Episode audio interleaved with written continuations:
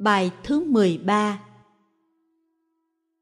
Hôm nay, ngày 6 tháng Giêng năm 1994, chúng ta ở tại xóm thượng và học tiếp bát chánh đạo. Hôm nay chúng ta học về sự thật thứ tư trong tứ diệu đế. Chúng ta đã học rằng trong tinh thần của tứ diệu đế, một sự thật gồm chứa cả ba sự thật khác.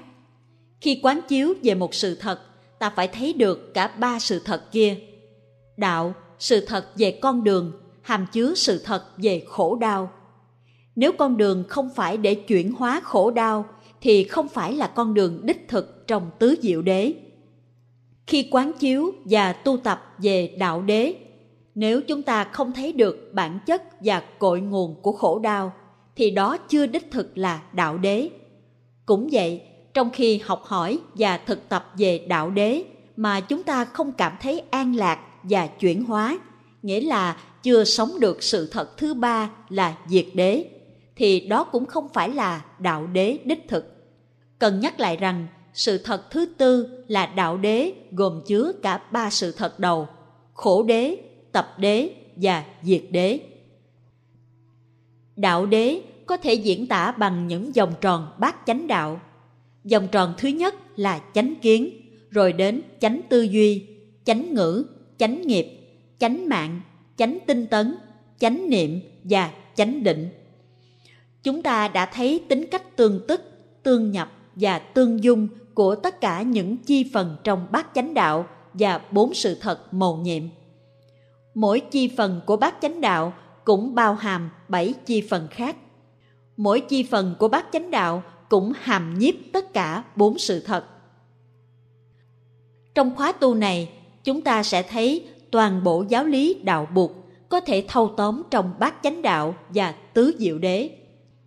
Chúng ta đã biết rằng ngay trong bài thuyết pháp đầu tiên cho năm thầy khất sĩ, Bụt đã giảng dạy giáo lý tứ diệu đế và bát chánh đạo. Đến giờ nhập diệt ở rừng Sa La, khi dạy người đệ tử cuối cùng là Subhada, Bụt cũng giảng về bát chánh đạo. Cho nên chúng ta có thể vững tâm tin rằng bát chánh đạo là tinh yếu của giáo lý đạo Bụt. Toàn bộ giáo lý có thể được học hỏi qua cấu trúc của bát chánh đạo. Chúng ta đã thấy rằng càng học về chánh niệm chừng nào, chúng ta càng hiểu thêm về chánh kiến, chánh tư duy, chánh nghiệp, chánh mạng, chánh tinh tấn và chánh định chừng ấy. Đây cũng là một điều chứng minh cho tính tương tức của bát chánh đạo.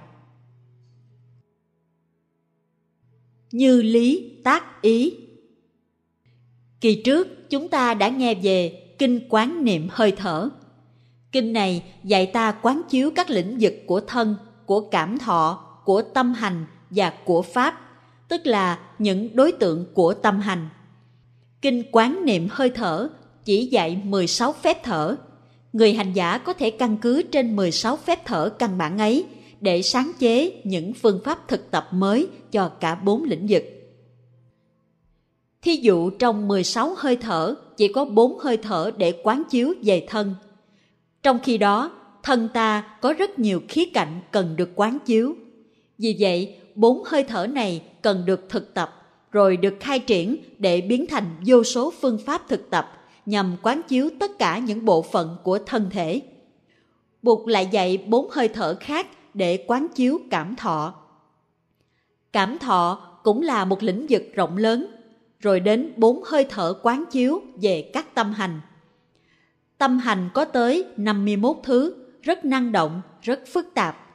Cuối cùng có bốn hơi thở để quán chiếu về các pháp, tức là đối tượng của tâm hành. Kỳ trước, chúng ta đã nghe khá đầy đủ về quán niệm thân thể trong thân thể. Trong đời sống hàng ngày, khi đi, đứng, nằm, ngồi, làm việc, ta phải chiếu rọi ánh sáng chánh niệm vào để biết ta đang làm gì, như ta biết ta đang đứng, đang ngồi, vân vân. Ta thực tập và giúp những người khác trong tăng thân cùng thực tập. Những phương pháp thiết yếu và cụ thể như vậy, biết mà nếu không thực tập được thì uổng phí và dại dột lắm. Về trường hợp cảm thọ cũng vậy. Trong đời sống hàng ngày, chúng ta có những cảm thọ vui, buồn, giận, ghét, có những khổ thọ, lạc thọ và xả thọ. Ta phải chăm sóc cảm thọ của chính ta, nếu không thì ai chăm sóc những cảm thọ ấy cho ta? Bụt dạy ta lấy ánh sáng chánh niệm soi chiếu vào những cảm thọ.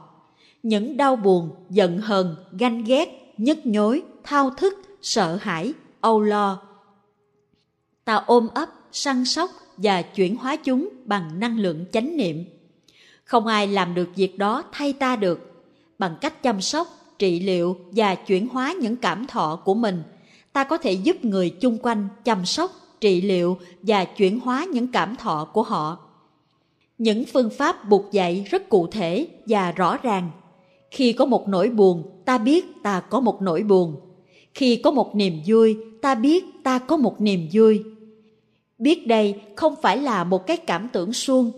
Biết đây là dùng năng lượng của chánh niệm để nhận diện và soi xét cảm thọ.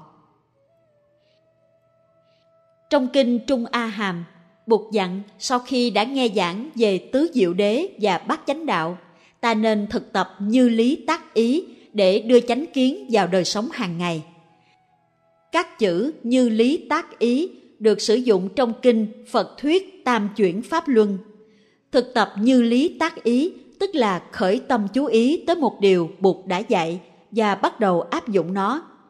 Mỗi ngày chúng ta có 24 giờ đồng hồ để sống.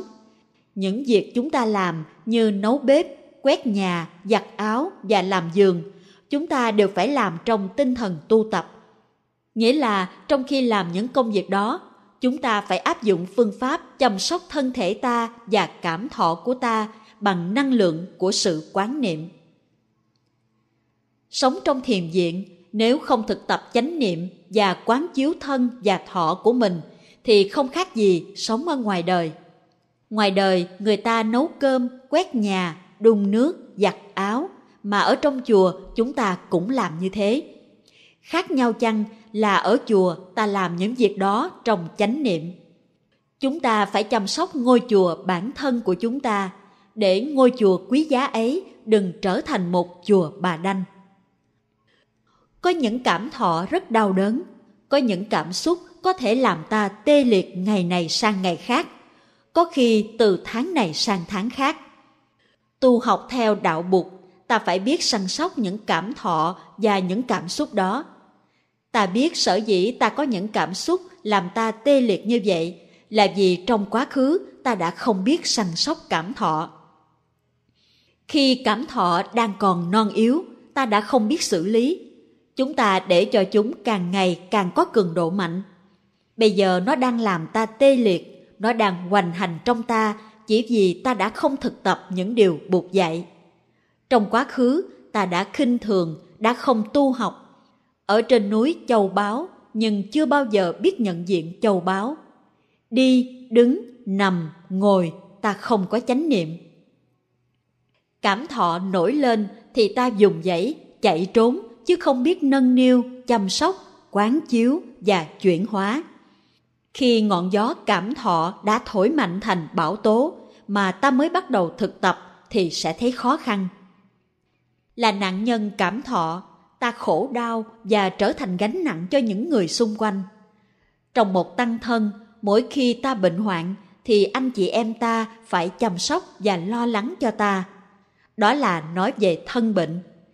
Khi trong tâm ta có niềm đau quá lớn thì tăng thân ta cũng khổ và cũng phải đưa lưng ra để chịu đựng. Nếu ta biết chuyên cần tu tập trong đời sống hàng ngày và nếu những người xung quanh ta cũng thực tập thì sự thực tập của người này tạo thêm năng lượng cho người kia. Muốn giúp đỡ người khác, ta hãy thực tập cho bản thân. Nếu bản thân ta không thực tập thì ta không thể nào giúp cho người khác bớt khổ. Một bài thực tập quán hơi thở thở vào tâm tĩnh lặng thở ra miệng mỉm cười an trú trong hiện tại giây phút đẹp tuyệt vời đây là một bài thực tập ở làng mai rất nổi tiếng đã có hàng ngàn hàng chục ngàn người có thể hàng triệu người khắp nơi đang thực tập và đã hưởng rất nhiều kết quả của sự thực tập ấy. Nó rất đơn giản, nó bắt đầu như sau. Thở vào, tôi biết tôi đang thở vào. Thở ra, tôi biết tôi đang thở ra. Câu này được lấy trực tiếp từ kinh quán niệm hơi thở. Bất cứ lúc nào khi quét nhà, nấu cơm, ngồi lái xe, giặt áo quần, đi thiền hành hay ngồi thiền tọa, ta đều có thể thực tập câu này. Từ 2.600 năm nay, người nào vào chùa cũng thực tập bài này cả. Thở vào biết thở vào, thở ra biết thở ra. Tuy bài tập rất đơn sơ, nhưng kết quả to lớn ta không thể lường được. Bước đầu, ta tập trở về nắm lấy hơi thở của ta, biết đây là hơi thở vào, biết đây là hơi thở ra. Nhưng chỉ trong một vài phút thực tập, ta đã có thể thực hiện được thân tâm nhất như, thân và tâm trở thành một. Hơi thở nối liền thân và tâm. Hơi thở giúp ta có mặt thật sự tại chỗ trong giây phút hiện tại. Ta làm chủ ta, ta không đánh mất ta nữa. Ta đã bắt đầu trở lại là ta. Ta đã về, ta đã tới. Hơi thở này là hơi thở căn bản. Chúng ta có thể thực tập hơi thở này 10 lần, 20, 30 lần. Chúng ta có thể chỉ cần thực tập hơi thở ấy cũng đủ. Tiếp theo, chúng ta có thể thực tập tiếp. Hơi thở vào đã sâu, hơi thở ra đã chậm. Hơi thở sâu và chậm không phải vì ta cố ý làm cho nó sâu hơn và chậm hơn nếu ta thở một cách có ý thức, thở vào biết thở vào, thở ra biết thở ra, thì chỉ sau hai ba lần thở, hơi thở chúng ta đã tự nhiên sâu hơn và chậm hơn. Ta không cần cố gắng, xin đừng hiểu là ta cố làm cho hơi thở vào sâu thêm, cố làm cho hơi thở ra chậm hơn. Hai câu này chỉ có nghĩa rằng tôi đang thở vào và nhận thấy hơi thở vào của tôi đã sâu thêm. Tôi đang thở ra và nhận thấy hơi thở ra của tôi đã chậm lại. Mà một khi hơi thở đã sâu thêm và chậm lại là nó đã có phẩm chất cao hơn. Nó mang lại sự tĩnh lặng, an lạc, tự do và thảnh thơi. Không cần phải tu 10 năm hoặc 20 năm mới đạt được kết quả này. Chúng ta chỉ cần thực tập 2 hoặc 3 phút thôi là có thể đạt rồi. Chúng ta cũng không cố ý làm cho thân và tâm trở về làm một. Thân tâm nhất như. Chúng ta không cầu khẩn được an lạc.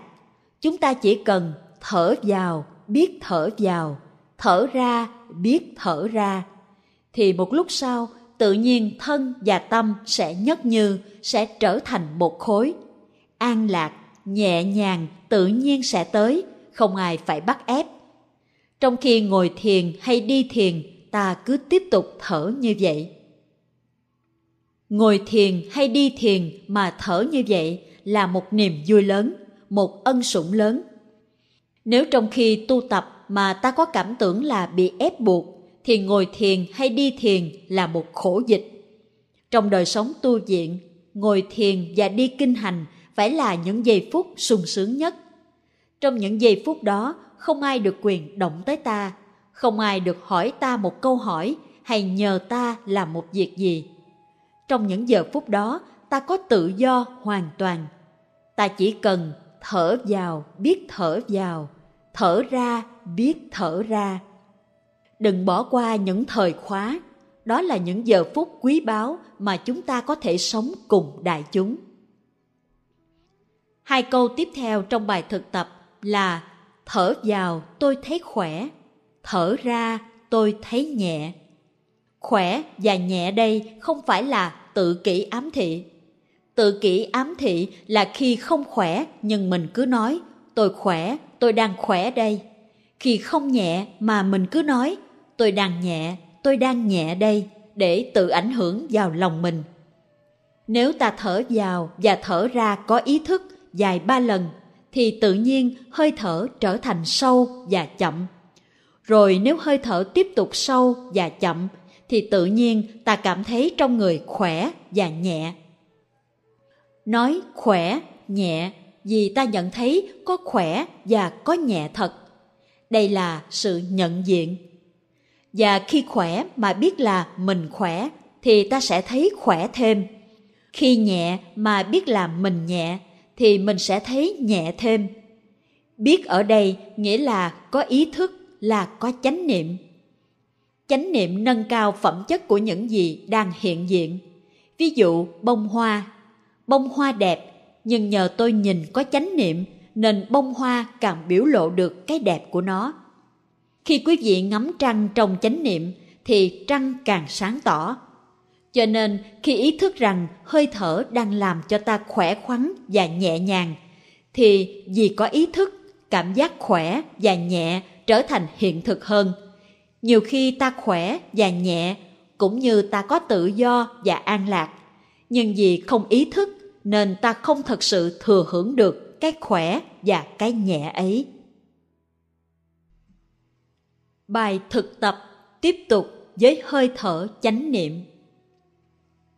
Thở vào tâm tĩnh lặng, thở ra miệng mỉm cười, an trú trong hiện tại, giây phút đẹp tuyệt vời. Thở vào, tâm tĩnh lặng là một bài tập buộc dạy trong kinh quán niệm hơi thở. Tôi đang thở vào và làm cho tâm hành tôi êm dịu lại. Tâm hành ở đây có thể là một cảm thọ không dễ chịu như buồn bực, sợ hãi, giận hờn hoặc thao thức. Ta sử dụng hơi thở vào để làm lắng cảm thọ xuống ngay từ đầu, quý vị cũng có thể thực tập liền hơi thở. Thở vào, tâm tĩnh lặng được. Nhưng nếu quý vị theo thứ tự bài thực tập, mỗi câu thực tập dài 3 phút, khi đến đây thì quý vị rất dễ làm cho cảm thọ mình lắng dịu. Thở ra, miệng mỉm cười. Miệng mỉm cười có thể là một thực tập thuộc lĩnh vực thân.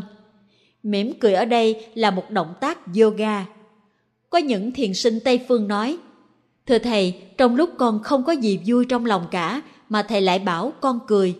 Như vậy là nụ cười giả tạo sao? Tôi trả lời, tôi đâu có bắt anh cười đâu. Tôi chỉ đề nghị anh tập yoga miệng thôi mà. Tại sao anh tập yoga tay được, anh tập yoga chân được chống ngược đầu được, mà lại không tập yoga miệng được? Tôi chỉ yêu cầu anh nhếch cái mép anh lên một chút xíu thôi khi anh mỉm cười có 300 bắp thịt trên mặt được thư giãn và sự căng thẳng trong hệ thần kinh của anh tự nhiên tan biến. Tôi không cần anh giả làm bộ vui, anh chỉ cần tập yoga cái miệng dùm tôi thôi thì tự nhiên cơ thể anh có thể thư giãn, hệ thần kinh anh buông thư và điều này sẽ có ảnh hưởng tốt tới tâm anh. Quỳ xuống hay đảnh lễ cũng là những động tác yoga. Muốn bày tỏ sự cung kính tam bảo, ta đầu nhất thiết phải lạy xuống.